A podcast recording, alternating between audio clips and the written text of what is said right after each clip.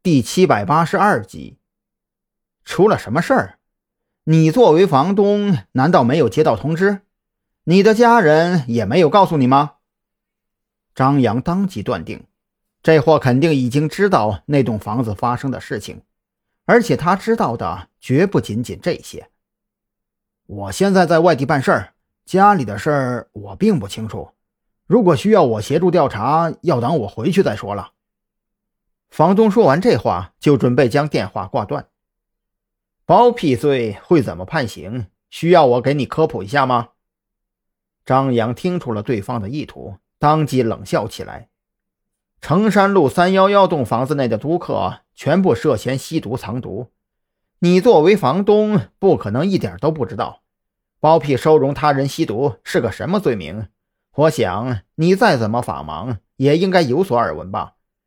这件事的严重程度，你如果不能说出个所以然来，我现在就可以申请对你进行逮捕。警官同志，我是真不知道他们吸毒啊！我那么多房子，怎么可能每一套房子都每天去盯着呢？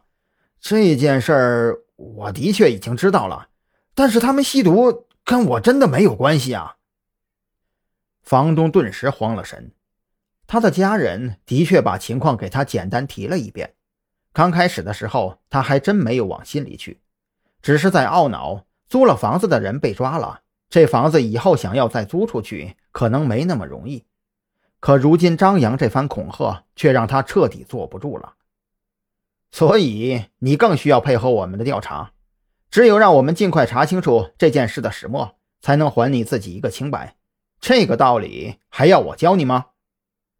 张扬的声音依然冰冷。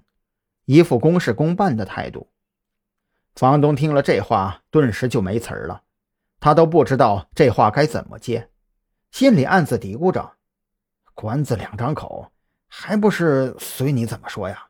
我这只有租客的身份信息，除此之外一无所知，怎么配合调查呀？”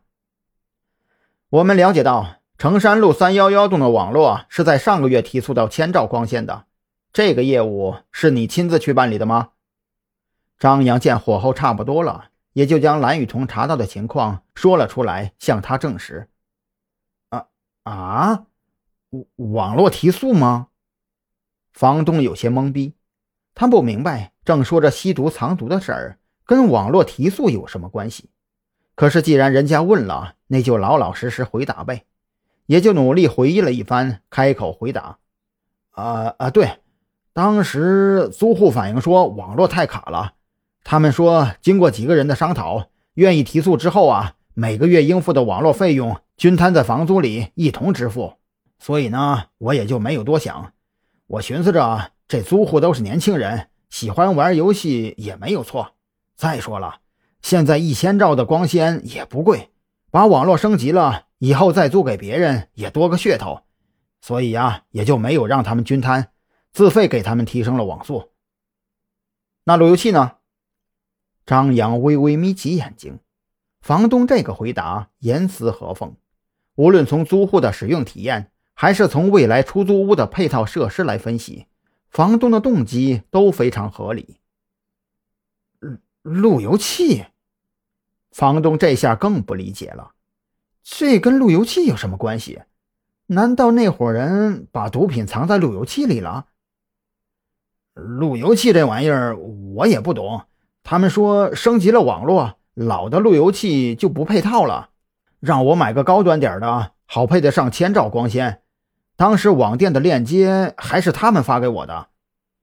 一听这个，张扬当即就无语了。